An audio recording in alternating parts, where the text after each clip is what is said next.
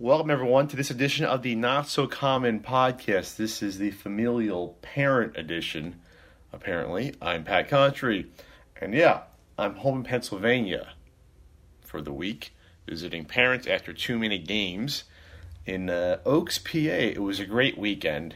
It was great. Whoever came out to see me, ah, my finger's too close to the screen. For those of you uh, who are only listening to this uh, via MP3 and not watching, my fingers were really close to the to the uh, the iPhone as I'm recording this. I can hear people doing their lawns around here, doing heavy heavy heavy yard work, probably with those earphones over their heads, so I can't hear the weed whacker. Anyway, so too many games was great. I was there with Ian. Uh, we had a great podcast segment on that Friday. So you podcast, uh, I guess recording, live recording, you could say, and it went well. There was a, I guess the highlight to many people there was we had an argument over Avengers Infinity War and why Thor was being called a pirate and if that was appropriate or not. If that made sense for someone and you know like for like a, a space alien to call someone else another space alien a pirate based upon having an eye patch like a traditional pirate would have in the 18th century, 19th century, you know, uh, Earth, planet Earth. Like it didn't make much sense how it would be the same uh, identification of an alien, an alien being identified as a pirate based on patch. Anyway, so that went well. But the real reason I was there, uh, besides the CU podcast, was um, 10th anniversary Pat the NES Punk panel was on Sunday, the 24th, June 24th, which also marks the 10th anniversary of my YouTube career. And I guess you can say internet career, online persona career, second career, you know, even though it was started as a hobby and I quit my day job in 2012. And uh, I spoke about this at my panel on Sunday there. I got a little more emotional than I thought I would about you know the journey that I've taken to get here and how it could have uh, been twists and turns. It could have went in other directions, and my life could have turned out a lot differently had I not gone on YouTube, had YouTube not existed, had I gave up on YouTube, which almost happened. So I mean, you flash back to 2008 a June, you know, uh, plucky younger Pat, no gray hair Pat then. I think I had one gray hair that I had since college. After a nervous breakdown I had in college, I had like one gray hair in the front, which gradually appeared. I have a lot of grays now. So that alone, you can see I've aged in 10 years. But, you know, short haired Pat, uh, spiky haired Pat, uh, eyes, brows probably a little thinner. Still coming down from that metrosexual phase in the early 20s, in my early 20s when it was popular then had the, had the eyebrows naturally fill out more. Used to be a lot thinner people, but uh, so I decided to do this YouTube thing. It was sort of like a like a gimmick, a lark. In 2008, YouTube was still like, what the hell is YouTube? You know, it's like, oh, I heard about YouTube. That's where you saw some viral clips instead of going on like Break.com, for example, or one of those other, uh, you know, viral media sites they had at the time before YouTube wiped them all out and sort of consolidated it. Um, so I had experience but obviously, with NES games, I've been collecting NES games and video games since the late 90s. At this point in time, I've been collecting video games for like 20 years. But I also had some experience doing short films and filming. I mean, I, I done films in college and after out of college, I was in a couple film festivals. So I did that. I did that. I threw all that knowledge together. I, I figure, you know, what's the worst I can do with with with you know entertaining YouTube videos. I mean, there was I think I talked about an awful Three Stooges video. I mean, it's actually good that it exists because if it wasn't for that, I wouldn't be doing this probably. So there's a YouTube video out there of three a review of Three Stooges that's so terrible that it. I said to myself, I can't do worse than that video. It's impossible for me to do worse. I can at least technically be as bad, but at least I know about the Three Stooges. I know about the NES game Three Stooges because I had as a kid. So that's what I decided to do, and so I did it, and it turned out I guess, to be decent enough that I gave it a second try after Baseball Stars. Um, yeah.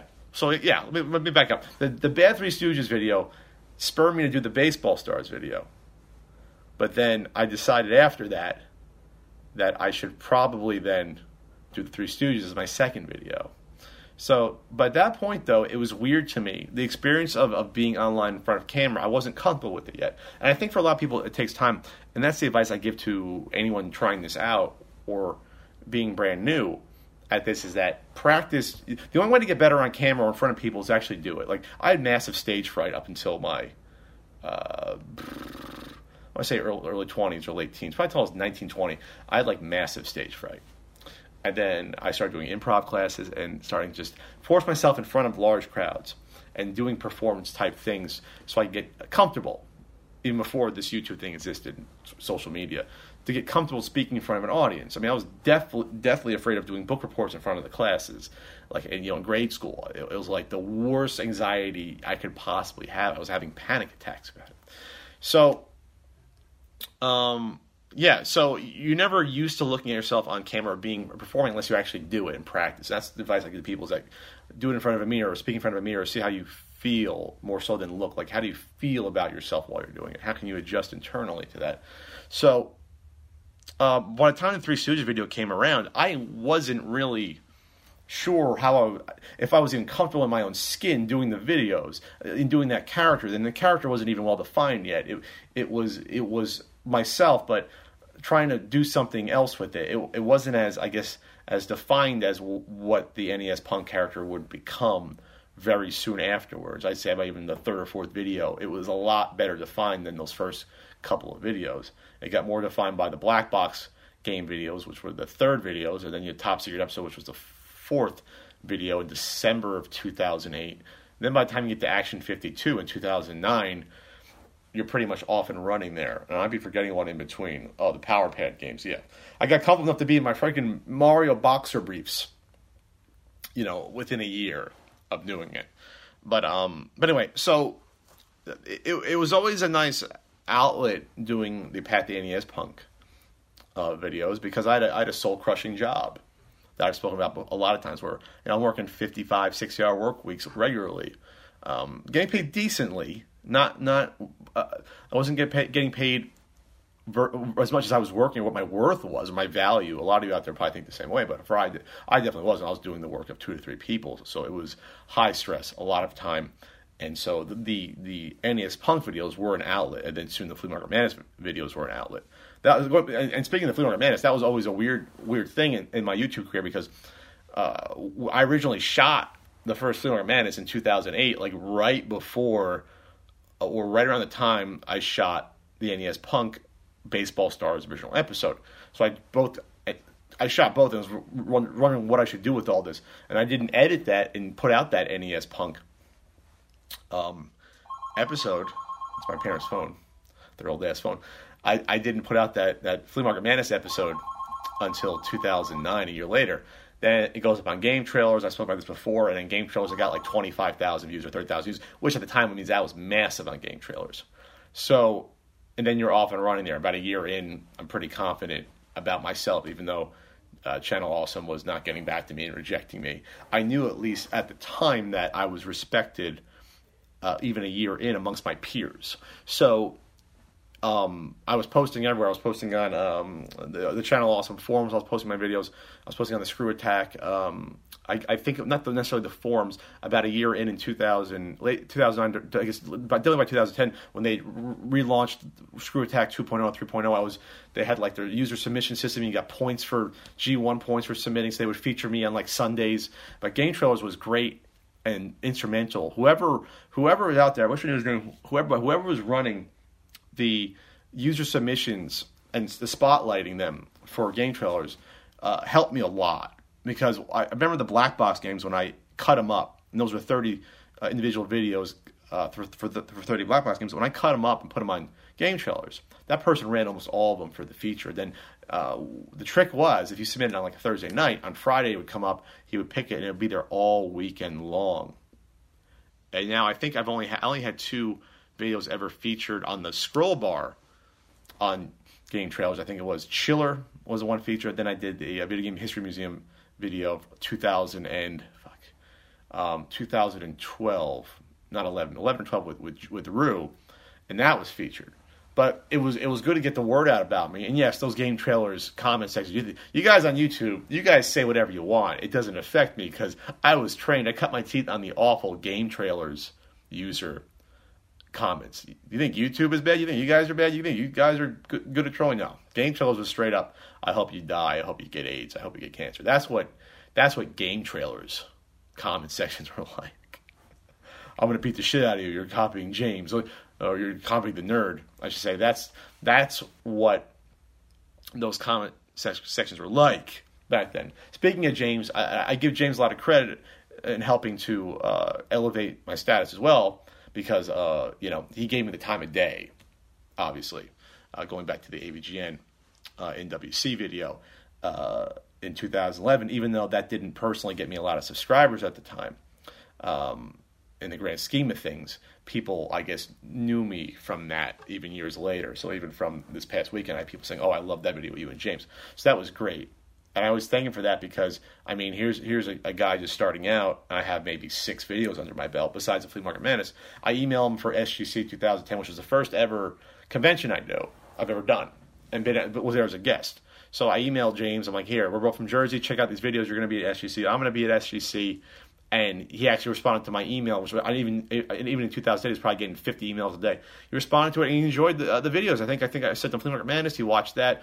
Uh, the Rush'n Attack video he said he enjoyed with that elaborate Rob fight. I always forget I did that video with my cousin. That we actually filmed that over like a six hour time frame. That was fun. But um, he gave me the time of day. We met at SGC and we were like the oldest people there at SGC.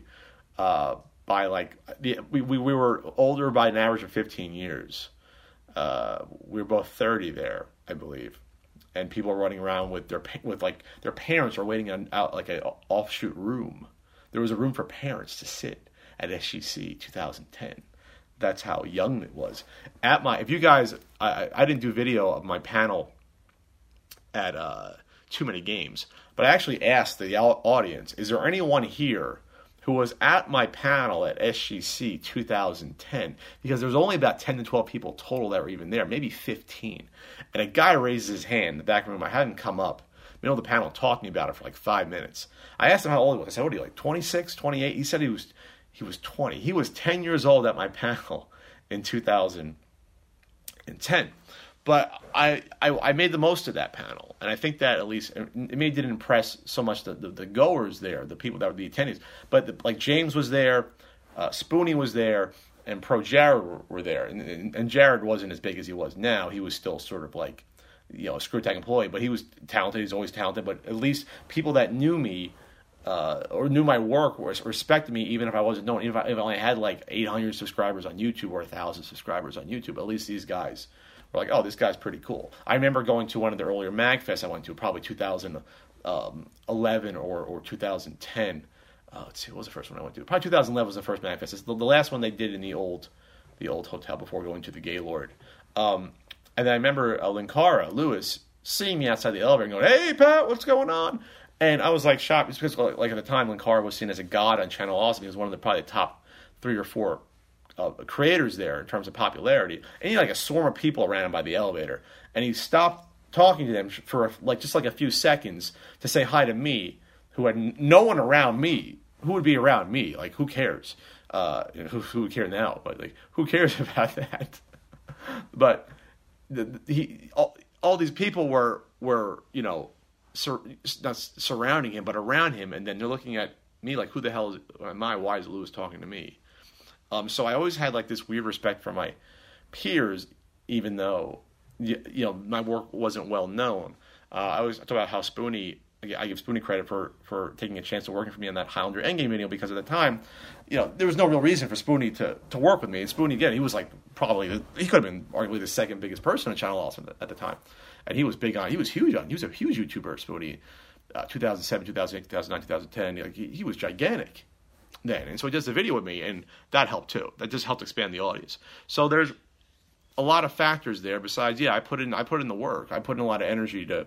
Uh, you know, put out a lot of NES Punk videos and Flea Market Madnesses. And this is even the, the first, I'll say the first five years of my career before I even get to this CU podcast. Um, and, you know, uh, the ups and downs. Some videos didn't do as well. Some hit or miss. Or some videos, I can't watch of mine anymore that I've done. But that's like any creator. They they grow, they, they change. They not everything you put out there is going to be a, even a, a, double, let alone a, a, home run. But then you get to like the CU podcast, five years in with Ian. Uh, we do this podcast together. I always want to do a podcast. I to do these like hangouts, like live hangout stuff on UStream that I would then um, put on uh, YouTube, and those were terrible. I think I think I uh, I don't know if they're on YouTube anymore. But anyway, so the podcast comes out, and obviously the podcast helps grow the channel uh, I'd say seven years in, first year and a half after the podcast, it really it really wasn't growing much. My mom turned off the, the central air. I'm like wiping sweat off my nose here. It's like it's just like it's just like being back home when I was in New Jersey. My mom would turn the air conditioner off during the summer, which is why I would get nosebleeds in the middle of the night. I, I used to have like chronic nosebleeds for a lot of my childhood. I'd wake up and blood would be over the over the pill like a horror movie. Jesus, you know, I'd yell for mom to put to put the the AC back on. She probably she, I guarantee she turned the AC off. I'm gonna be sweating like a dog now. Anyway, so um, so it, has been a wacky sort of uh, wacky ride, and you know, other things have come up since then. I now have two podcasts, not the first. I have the Not So Common podcast, which I think you're watching right now. Maybe are you watching this? If a tree falls in the woods and no one hears it, um, I, I have the NES guidebook. I have a Super Nintendo book on the way. I have other ideas for for books. Uh, I'm, I'm doing this documentary not for resale. I'm executive producing that. I'm executive producing and consulting on I'm also consulting on the documentary, but I'm also consulting on an independent uh, video game. And I'm in talks to do other work like that. So, you, know, you're never in the same place you were 10 years ago, but you're also never where you think you're going to end up. But the good news is that I ended up where I am right now because I I can't imagine being back at my soul crushing job. I should trade, trademark that soul crushing job. Uh, SCJ, my SCJ because I, I know I would I know where I'd be. I wouldn't be. I'd be back in Jersey, not California. I think I, well I moved out to California to try to do screenwriting.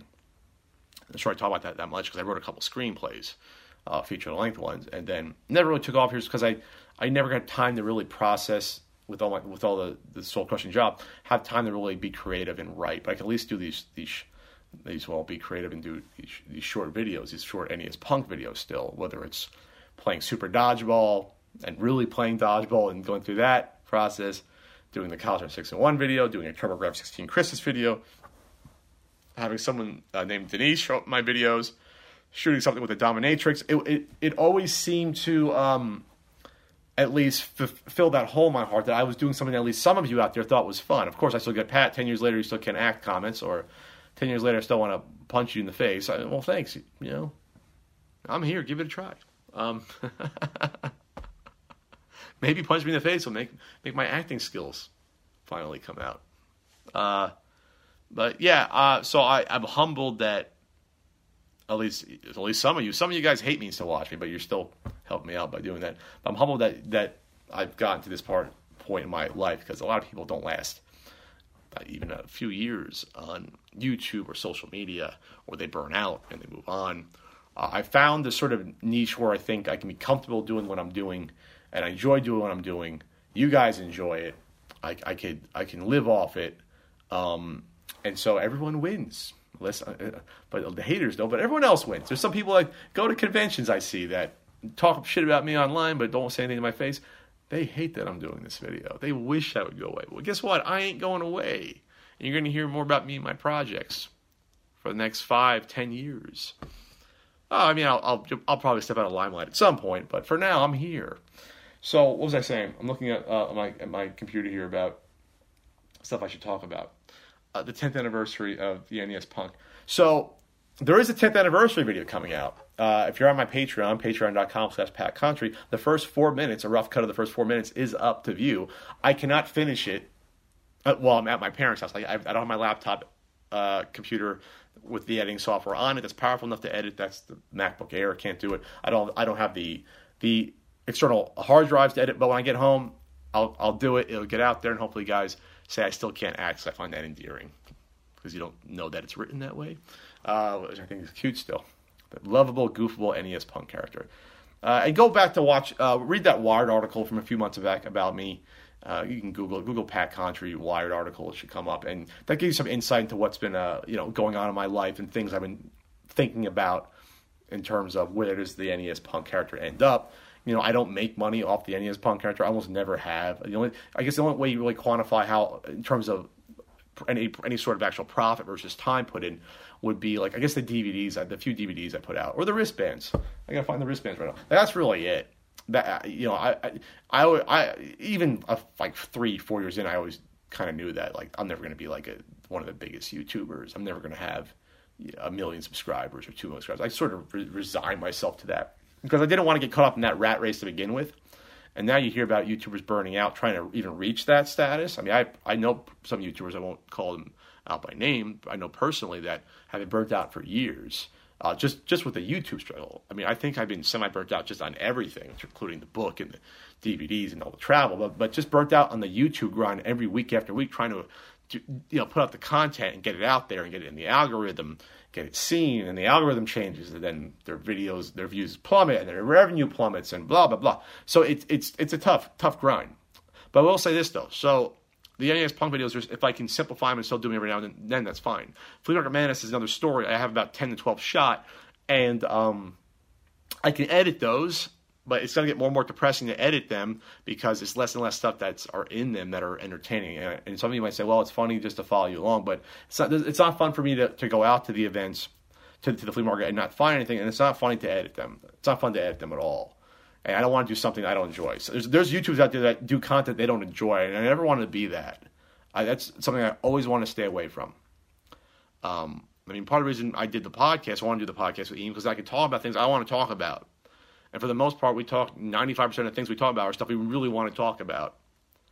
And so, uh, thanks to Ian for for coming on board and sticking with the uh, the CU podcast. I think he said he thought the podcast would last six months, which I don't know why he, he said that because when I say I'm going to do something and try to stick to it, I, I do it. I usually don't give up on things. When I, when I say I'm going to move out to California from Jersey, I'm going to do it.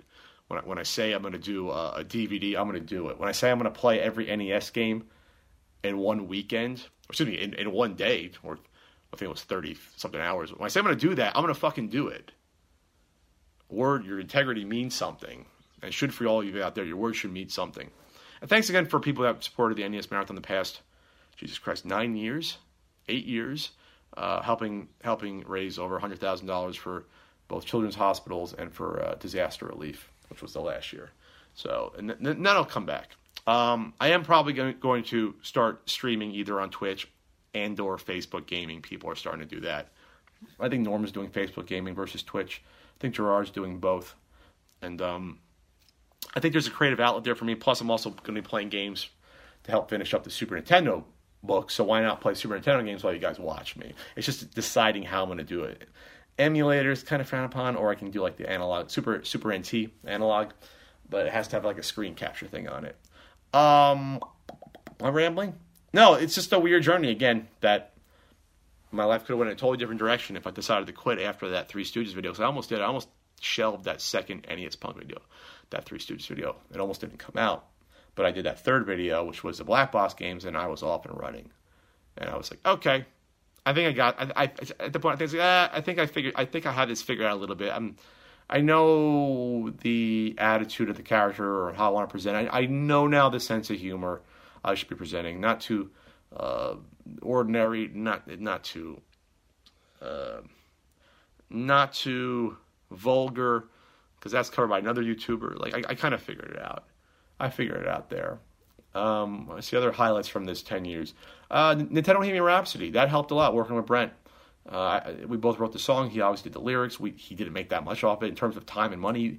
Uh, he lost money working on that, unfortunately. I mean, he had friends help compose that and do the the audio mixing and play the instruments and the guitar and everything. But that that video went viral. It got taken down off his site by the, I guess the Nintendo Bohemian or, or people or the uh, Freddie Mercury estate. They said it wasn't parody, which I thought it was, and Brent's like, well, we can't really fight over the money. So it's still on my channel. It went viral on my channel. I think it got like 300,000 views in a, in a few weeks, and that's viral for us. I mean, at least back then, that was 2012. Um, was it 2012? Yeah, it was 2012. We did that for an we did that for an NES marathon. Um, put that out. But um, yeah, I'm I'm proud of the work I've done. I'm proud of the the consistency uh, uh, of work overall. Um, in terms of, I, I, have never taken a, a long break. Like, uh, not that you, you, should take breaks every now and then. I should have taken a break, honestly, back in December and January when I was moving. I should have done that. Uh, but you know, it, it's a very fragile ecosystem. YouTube with algorithms and people's uh, taste changing and the uh, video style du jour. You know, should I should I do the top ten trends? Should I do the is it worth it trend or any other trend that's out there. I'm not saying if you're a creator you can't do that, but for me, I never wanted to chase what I knew was going to get those hits because then my my thought was always, yeah, I could do that, but then do I want my brand to become that style of videos? And then what am I really then? Do people want to watch the videos for me and my content and my personality, my opinions, or they just want to watch any one, uh, any other person can then do, do the same top ten? Any other person can do that other style of video that I'm doing right now because I know it's popular.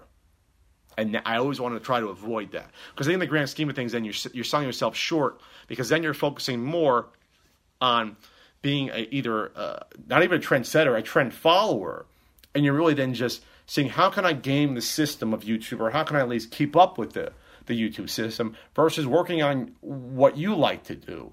Like like James never followed the the trends. He just said I'm going to do these short films that I enjoy doing. I have an audience that likes them and the hell with the rest of it. And that's and it works for him. Then again, he's sort of detached from the YouTube stuff, which I wish I was. But um, man, I tried the Let's Play thing with Ian. Fortunately, didn't get off the ground because that's when he first got his uh, NES, his nerve entrapment syndrome. He got his NES. He actually got the NES. Uh, fortunately, he's a lot better now physically, so that's good. Uh, you know. And but the Not So Common podcast is fun. You guys are watching it now. trying to think of anything else I should talk about uh, with that. Oh, uh, but let me talk about this real quick before I get into nostalgia. Um, but yes, but anyway, to, to, finish up on this topic or the, the 10th anniversary topic, thanks so much to everyone out there for sticking with this. And, and it's always uh, heartwarming to hear like, oh, I've been watching your videos since like Caltron six and one, or since like Black Box games, or since like, like the the OG Pat fans, all 400 of you out there that were there from like the first year or so. Well, Caltron would be two years in, I think. That was December 2010, the first video Ian was in. But the NES Punk 10th anniversary video is going to come out soon. I have to go home and edit it. I wish I could edit it here. I wish I could like log into my. There is is there software you can like log into your computer and use the resources and software and be a slight delay. I used to do that at my work, my work job. I used to. They didn't know that. I used to like remote log into my computer and then surf the net on on uh, that system. so then they couldn't tell I was surfing surfing the web on the. Uh, on their computer. They just saw that I was logged in somewhere, but they couldn't see on my computer's web browser back in Jersey what I was doing. At least I hope so. I was not doing anything bad. But nowadays, you have a freaking smartphone, so I'm recording it. I'm beautiful. The smartphone looks better than the, the first camcorder I did. That first HD camcorder I had, which was barely HD. Or I had the SD one first, which I bought for my sister's wedding. I bought that Sony for my sister's wedding. Then I bought the Canon uh, one with the tapes. Mini eight, the mini DV tapes, which was eight, which was almost full HD. It was like 1440 by um, 1440 by 960 instead of 1280 times 960. So, so yeah, it's been it's been it's been fun. It's been fun, and it's not going to end anytime soon. I'm going to put up uh, pre-orders. I'm going to put up pre-orders on uh, UltimateSNES.com. So right now that redirects to, I think it redirects to my Shopify account uh, for certain NES guidebook and other things and DVDs. So check it out. Help support support me by uh, checking out that uh, that guidebook. And by the way, thanks again for that. That was overwhelming the support for uh, back in the was that fall of 2015, almost three years ago. Uh, that Kickstarter was overwhelming the support and the pre-orders after that. I did I did almost as many pre-orders after the Kickstarter before the book came out as I did to that point. And so that was overwhelming. And so I, I, know at the time I said I didn't want to do a Super book, but I think people really responded to that book in a way because no book was done like that before, with that sort of uh, with that sort of size and quality, that that sort of in-depth look at the whole library, not just an art book. Nothing had been done like that before for the NES. And, and I would argue nothing still has been done like that for the NES. So I figured, why not put out a Super Nintendo book just like that? And so it's like 80% done. There, there's going to be a Kickstarter in the fall for it. But if you don't want to wait, I will put up, and I will have an official announcement probably on the CU podcast and on social media. I will have like pre Kickstarter orders. Like if you want to save a little bit of money and just get it on there, I'm going to put that up on my website uh, as well at ultimatenes.com, ultimatesnes.com. I think I own multiple domains of these that redirect, and I will have that up within the next few weeks, we'll say. My, my, my year is basically going to start my year that I thought was going to start like in March is going to start now in July because now that the Castle Contra is being worked on and um, the the Punk 10th anniversary is out of the way. I'm a lot more rested than I was even a few months ago. Um, I could tell you guys might not be able to tell. You go back and watch me like those January and February podcast clips. I look, I am destroyed from I'd say the last three months of 2017. So I'm a lot better place right now. Uh, a lot better place. Before I get to the next topic, let me tell you about sponsored Dollar Shave Club. Right now, you can go to dollarshaveclub.com slash pat, and you could look at the executive razor there. Six-bladed razor, comes with four cartridges. It's only $1. It's $1. Free shipping, no commitment. You cancel any time. I used the razor. Ian, when he has shaved, has used it. I've been hearing nothing but good feedback about it. So go to dollarshaveclub.com slash pat. Get that executive uh, razor. Try it out. No commitment. It's a trial. One buck. Cancel anytime. Free shipping. Dollar for a nice razor with four cartridges. You can't beat that with a stick. Yeah. That's that's what's going on there, and I don't have any way to edit this, so I'm just gonna I'm freeballing this right now. I'm not using the Dollar Shave Club on my ball though, but I'm freeballing this. And I'm not putting any graphics here because I don't have any editing software for that. So, um, I went to I went to a casino literally last night.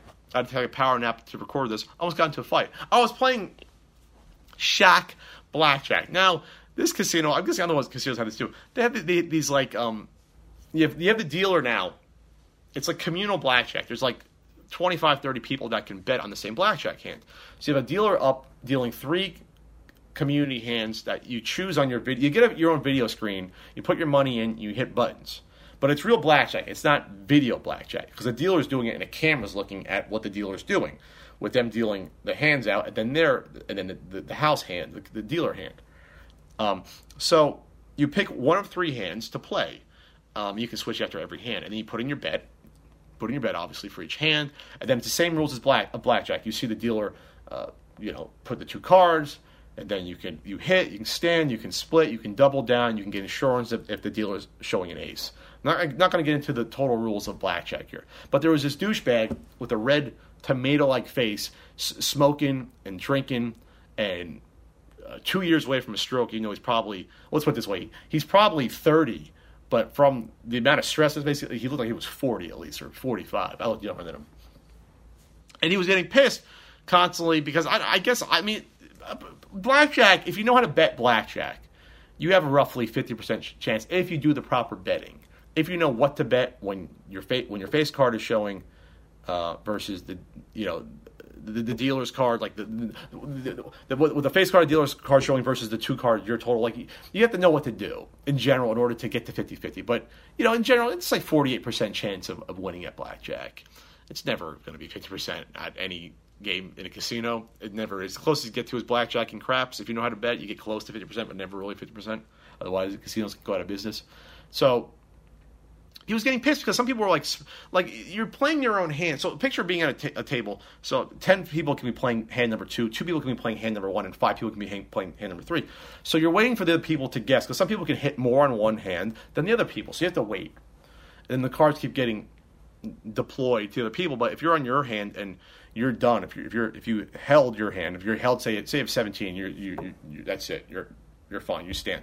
You still have to wait for the other two hands to go through but you don't see what cars are. But he was just getting so pissed and belligerent at um, people splitting hands or or or hitting when he thought they shouldn't. And blackjack players are the worst at doing this, especially when you're live because they, they're superstitious lot. They're idiots because they think that like if you say say you say the dealer's showing a a uh, a, a, three, and you have um, fourteen, the book will tell you that you should not hit, that you should stand there. You should stand at 14 or 15, whatever. And if the dealer's showing three, they are more likely than not to bust trying to get to 17. They'll probably, they'll probably, uh, first card will probably be like a nine or 10. They'll get like 13 or 12, and they'll get another nine or 10. They'll get 22 or 23 and bust. That's the, the law of averages. It doesn't happen every time. So, what these superstitious morons will yell at you, and I've seen it happen myself and other players that if they don't think you're making the correct bet and the dealer doesn't bust or then beats their hand, they will yell at you for screwing up the hand for everyone. When it's all fucking dumb luck what the next card is going to be. All luck. So this guy was yelling. He yelled at me two times. We, we got into it. because he was saying because I was splitting, I was splitting um, face cards when the, and, and I was splitting, I was basically splitting twenty, which which you you you're not supposed to do in general, but it was working for me. I was splitting it when the dealer was showing like a two or a three or a four. Because what would happen then is when it, if I had like a king and a queen and I split it, I'm not sure you're allowed to do. It. I thought you were supposed to be able to split the same card, but it was allowing you to split like a king and a queen, or splitting a jack and a and a, and a, and a, and a king. So I was splitting it and starting with ten for each, and I was getting like like a king and ace, which is 21, not blackjack when you split, but I was getting like 21 or 20 and 19 a lot. And, I, and I'd say three quarters of the time when I split versus a bad dealer hand, I was winning both hands. So it was working out for me. But that guy was yelling every time it didn't work out for him after it worked out for me because you know more cards for me the dealer then has more has different cards when they finally hit because the dealer hits last after all the players go through and hit and take more cards so he was just being an asshole to me and other people. And I was telling him to relax. Like, come on, dude, calm down. And he was just like yelling and saying "fuck off" to me. It's like, shut the fuck up. Because here, here's the deal, people. Uh, don't be that blackjack player. Because here's the thing: if you're going to complain when someone takes a card when you don't think they should, and it quote unquote ruins the shoe for them, and then they don't win, are you going to come over and give me a hand job when I make the bad decision that you don't like, and then it, and then the dealer then busts, and then you win? No, of course you're not going to do that. It's a it's superstitious bullshit. Don't be an asshole when you're gambling. And the guy can say like, "Oh well, we got hundreds of dollars at stake here." It's like, yeah, so do I, asshole. Yeah, I'm losing five hundred dollars too. You know, anyone can go on a bad run of luck and messing up the shoe, like, oh, it's the butterfly effect. One card's going to ruin the whole shoe uh, for everyone. No, it's random what the next card's going to be. It's fucking random. They reshuffle a lot in blackjack. It's fucking random.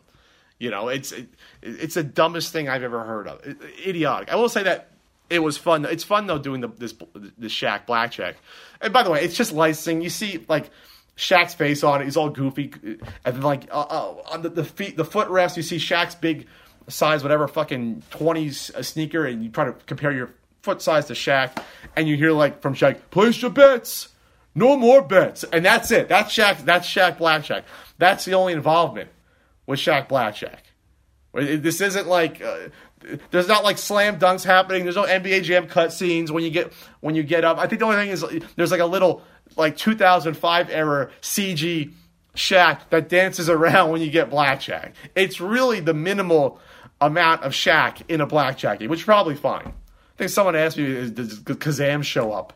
Or excuse me, Kazaam. Does Shazam uh, show up um, in there? You know. Anyway, it, it, it's a. Uh, it's a, uh, it was a fun weekend though. Even though I lost money at blackjack, I've been on a bad run of gambling the past few, few weeks uh, there. But that to that person out there, fucking just relax and don't have a stroke playing blackjack. Just deal with your own fucking screen. And I told him that. And he, said he says something like he was gonna like fight me or always gonna beat up a girl in the casino, like reference me. So you're not gonna do fucking shit. You're gonna lose your money the same way everyone else is. The casino's gonna win. And it's funny, the casinos don't care. The casinos won't actually do anything until someone starts fighting because they want to keep the game going. So like when he's yelling at me and other people and I'm yelling back, they they they, they don't do anything at the casino because that's because people they know people get pissed. They want the, as much money to come in as possible to be bet. You know, any slowdown in that casino loses money if people aren't betting. So unless he was like kind of come over and do something, they're not going to do anything. And he wasn't doing anything either. So, a afangul to that guy. There's a little Italian New Jersey and it's you there. Uh, I went back to my old uh, neighborhood in, in uh, New Jersey. My parents, I'm in Pennsylvania right now. I'm in steamy Pennsylvania, humid Pennsylvania. Went back to New Jersey, the old neighborhood, and I took some pictures of the old house there. Um, and uh, I, I, I choked up. Uh, my parents sold the house a few years ago, and they gave me no warning. It was like it went from uh, yeah, they were thinking about selling the house. To the next time I talked to my dad, two and a half months later, yeah, the house is sold and we're moving. I was like, what the fuck? Didn't have a chance to go back and visit it because I hadn't been back to the house at that point in like three years, three four years, for Thanksgiving or um, or Christmas, the ghost house. So I went back to the neighborhood, taking pictures. I mean, a lot of the houses look, look the same, but um, I saw where my cats were buried, so I choked up a teeny bit with that. Uh, I almost wanted to climb the fence to go to the backyard. My dad said no. I was like, okay, I'm not going to do that. He was even concerned maybe walk on the side of the house where there wasn't fence. I don't care what the fuck they're going to do. Kids used to run through our yard all the time. You know, I took I took pictures. I took pictures where I used to play street tennis, and uh, street hockey. We had a little cul-de-sac at the end of the street, and I actually like had one of those like really bad sudden emotional choke ups where you're ready to you're ready to ball cry. Like you know those ones that you know those times where you're gonna cry where it, it you don't you don't expect it. It's like a bam, it hits you. I got that hit of nostalgia and memories like rushing to me. Where I was like, and you know what it was? Where I lived, it was peculiar. There was like more like um the block was like circular. Like there was a cul-de-sac, then there was like a circular block. It wasn't like straight streets going left to right. It was like an oval. So I choked up. I wanted to do a, you know the lap around this like oh, oval where all these houses were, and I had done that walk. I don't know six thousand times throughout my childhood and teenage and my twenties. I used to run a lot. I'd run around that and do that loop, you know. So I I I would I did that walk all the time to go to go towards my friends or to come back or just to walk around and just get some fresh air. Even when I come back came back and visited after I moved out uh, into an apartment in my in my mid to late twenties, I would just do that. So I actually took a video of me doing that walk, and I I would make sure I wasn't looking down because when you look at the video your, at an event or through your phone, like you you're not. It's not up here. It's in your phone. So I make sure to like record, but then I'm looking around to take it all in. Could be the last time I go back there. I don't know, but I fucking choked. Like I, like it was like the literal choke up. Like, like, like I almost started. I could almost started bawling like a child in the middle of the street. It was close. Like it was. It like caught me by surprise. Like all like seeing like the exact houses the way they were, and picturing my like like little five year old Pat, seven year old Pat, ten year old Pat walking around there. Like it was wow. Like that. I that had never happened to me before that sort of experience. Like, wow, I am now going back 30 years, 25 years to young, chubby, cute Pat eating way too much Tastykake and Drake's cakes, which I'll get into, and going through that same experience again, and it just hit me. that ever happened to you? That like, holy shit, couldn't believe that. I got, I mean, it really hit me. Like it was, it was like a quarter second where I'd have neighbors coming out of the house saying, first of all, who the hell are you? Why are you crying in the middle of the street? Get out of the middle of the street because I have to I leave and go to work. That's that's what would happen. But um, saw the old neighborhood. Probably a good thing that the people that own the new own the old own my old house weren't home because I'd be I would demand to go inside and then see like still feel the ghost there, and then let it. I'd probably let so there's ghosts in the house. um, but yeah, speaking of Tastykakes, it's not a sponsor. I picked up some Tastykakes. This is why I was a chubby kid. Part of the reason why, besides I, didn't exercise that much, I played too much NES. How about the, the Tastykakes, uh, chocolate cupcakes right there? How about those? How about those you got there? You got the, the good old crimpets. You got the crimpets, quality crimpets there. Those are good. Butterscotch. You got the yodels. So Drake's cakes, uh, unlike Tastykakes, Tasty Cakes. Oh, did I show the Tastykake first? Yeah. Tastykake, that's a tasty cake. Crimpets is tasty cake. Butterscotch crimpet. So you can get tasty cakes, and I think a, a, large chunk of the U.S. You can find it even in San Diego. Drake's though, like the Drake's Yodel, you know the you know the, the ones that Hostess ripped off, like the, the Drake's originals, like like the ring dings that were stolen by Hostess to make ding dongs, like devil dogs, and, and like these were these are Swiss rolls. These are Hostess Swiss rolls, but they really were Yodels. So this is the stuff. This is the OG stuff right here. You can't find this stuff in, uh, California. Here's the, here's the iconic devil dogs. I haven't had one. This is the driest substance on the face of the earth. The devil dogs. And if you're listening to this uh, uh for the audio version, the, devil dog is two extremely. Oh, they describe it. Eight cream-filled devil foods cakes. Yes, if the devil's foods cakes was drier than the Mojave Desert, like Dunkin' in milk. Uh, funny bones in the back. So funny bones were, were these peanut-filled substances. Um, they also used to have um, the, um, Sunny Doodles and Yankee Doodles, which are like the, the, set of three cupcakes. They still make the, the uh, Yankee Doodles, but not the Sunny Doodles. Uh, do I have any other candy or stuff around? I think I bought a few more uh, types so I can get fat. Um, so I then, um, so I bought this all in Pennsylvania. I went to Friendly's too, by the way. I got the peanut butter cup sundae. So after I visited my neighborhood, I'm going to wrap this up, wrap this up soon. Um, went to my Toys R Us. I actually looked online and saw that my Toys R Us. Um, this was on Monday.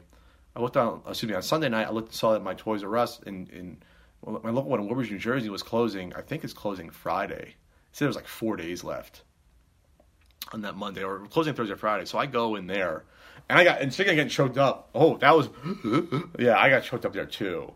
But fortunately for for my uh, you know potential public embarrassment, the layout had changed so much since my childhood. I mean, it changed. I mean, I I've gone there before I moved out to San Diego in 2009, so I knew it changed. Like the video games were no longer in the back; they no longer had like the cage in the front where you got it. The aisles were no longer vertical in the store with a couple of horizontal ones. Now they're all horizontal aisles in the Toys R Us.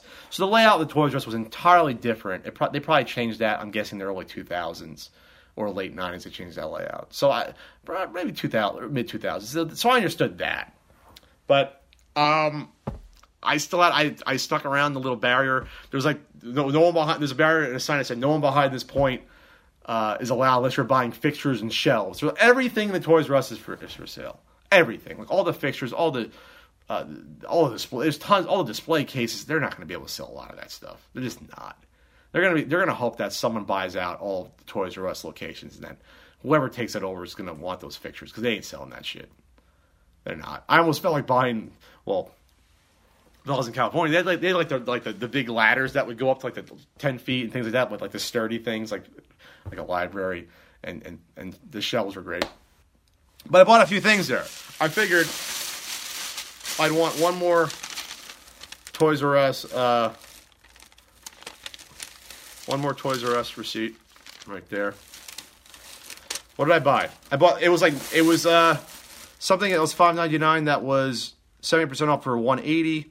Something that was ten ninety nine. I got for three thirty, and something that was fourteen ninety nine that I got for 450. So great deals. It wasn't 90% off. I don't know how can it not be 90% off with with uh like three days left. Should it be 95% off? They had rows and rows of Skylanders figures. I'm to tweet out some of these pictures. On if I had editing software on me, I would have edited this in right now. Um, but they had rows and rows of, of Skylanders figures for 30 cents each. They're probably originally like 7.99 or 9.99. 30 cents each. I'm talking the old odd lot or odd job rows that you see in the late 80s where Star Wars figures lined everywhere. They brought all that shit out from the back because I don't, I don't think they, didn't they stop selling Skylanders figures a, a couple years ago? Didn't we talk, cover that on the podcast? Well, I thought they weren't doing that anymore. Uh, Disney and all that stuff. Rows, rows of figures for 30 cents each. That you can tell that wasn't the original location. They were just getting them out of the back. They had fucking pallets of them. Not all the same. There's probably like five or six different ones. But I was gonna say, well, why don't I buy one of these? But I didn't have a connection to it. It's like whatever. But I found a few things I bought. Uh, I bought a, a, They had a few different amiibos uh, there. They had. Uh, I think all were Animal Crossing. They had a bunch of one. They only had one of this guy, so I bought this guy. It was cuter. I forgot. They had, I think they had the fox character, or is it like a raccoon character. But I got Tom Nook amiibo. I don't. I, I don't think this is worth anything because I wanted to buy something, so I got Tom Nook.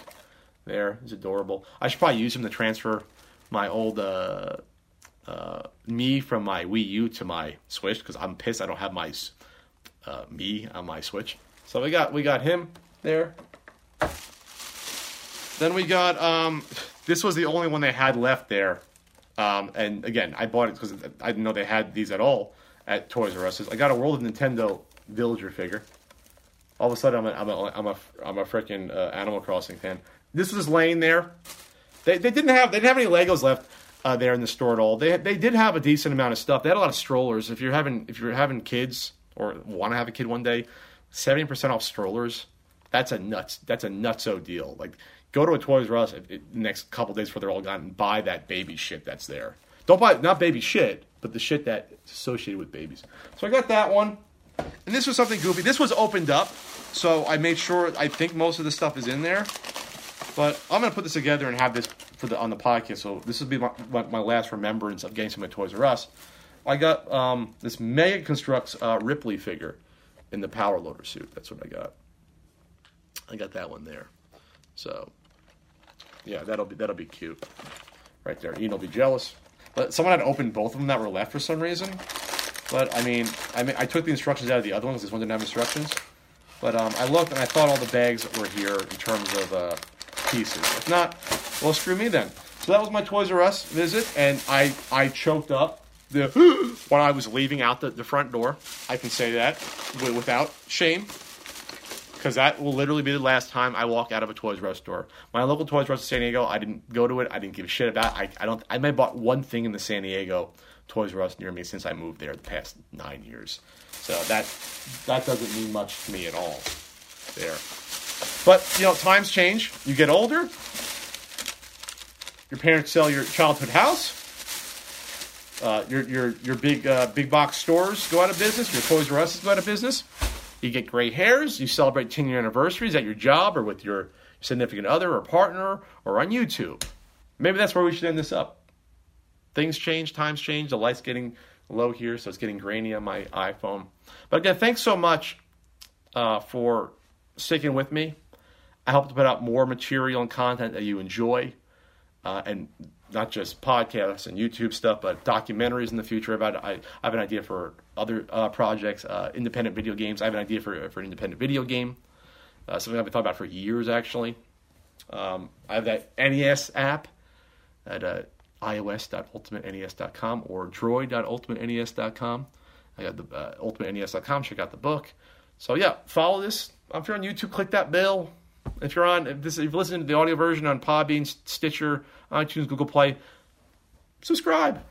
Let people know that you know I'm not that bad. I've been an entertainer, and the hair's gotten better over the years, maybe. and finally, if you want to support me and my endeavors, uh, including some exclusive stuff every now and then, some writing every now and then, check out my Patreon, patreon.com/slash Pat Contri. Again, the uh, pre-Kickstarter pre-orders for uh, Ultimate Nintendo Guide to the SNES Library is coming soon. It'll probably come in July, and I'm going to be on Twitch in July as well. Mark my words. From Castle Country Live. Thanks, everyone. I'll see you in 2028 when all my hair is white, and I'll probably have the same Hawaiian punch shirt I'm wearing right now because nostalgia is what fuels my soul. And maybe yours as well, because it makes us go back to a time that we remember fondly. And uh, we get away from the hustle and bustle of, of being an adult. Being an adult's not always fun, but it, it should be fun. Give yourself time to relax and enjoy life. Time off uh, by yourself or with friends or your partner or whatever else, your family. And try to slow down every now and then. It's something I'm going to start doing as well. I'm, I'm still going to work on projects, but I'm not going to kill myself as badly as I have the past few years because I want to be able to enjoy life as I steamroll towards my 40th uh, spin around the sun. So take care, everyone. Wish me well eating all my Drake's cakes and uh, tasty cakes, and uh, some surprises in store too uh, in the future. So look out for that NES Punk 10th anniversary video. Hope you enjoy it. Take care.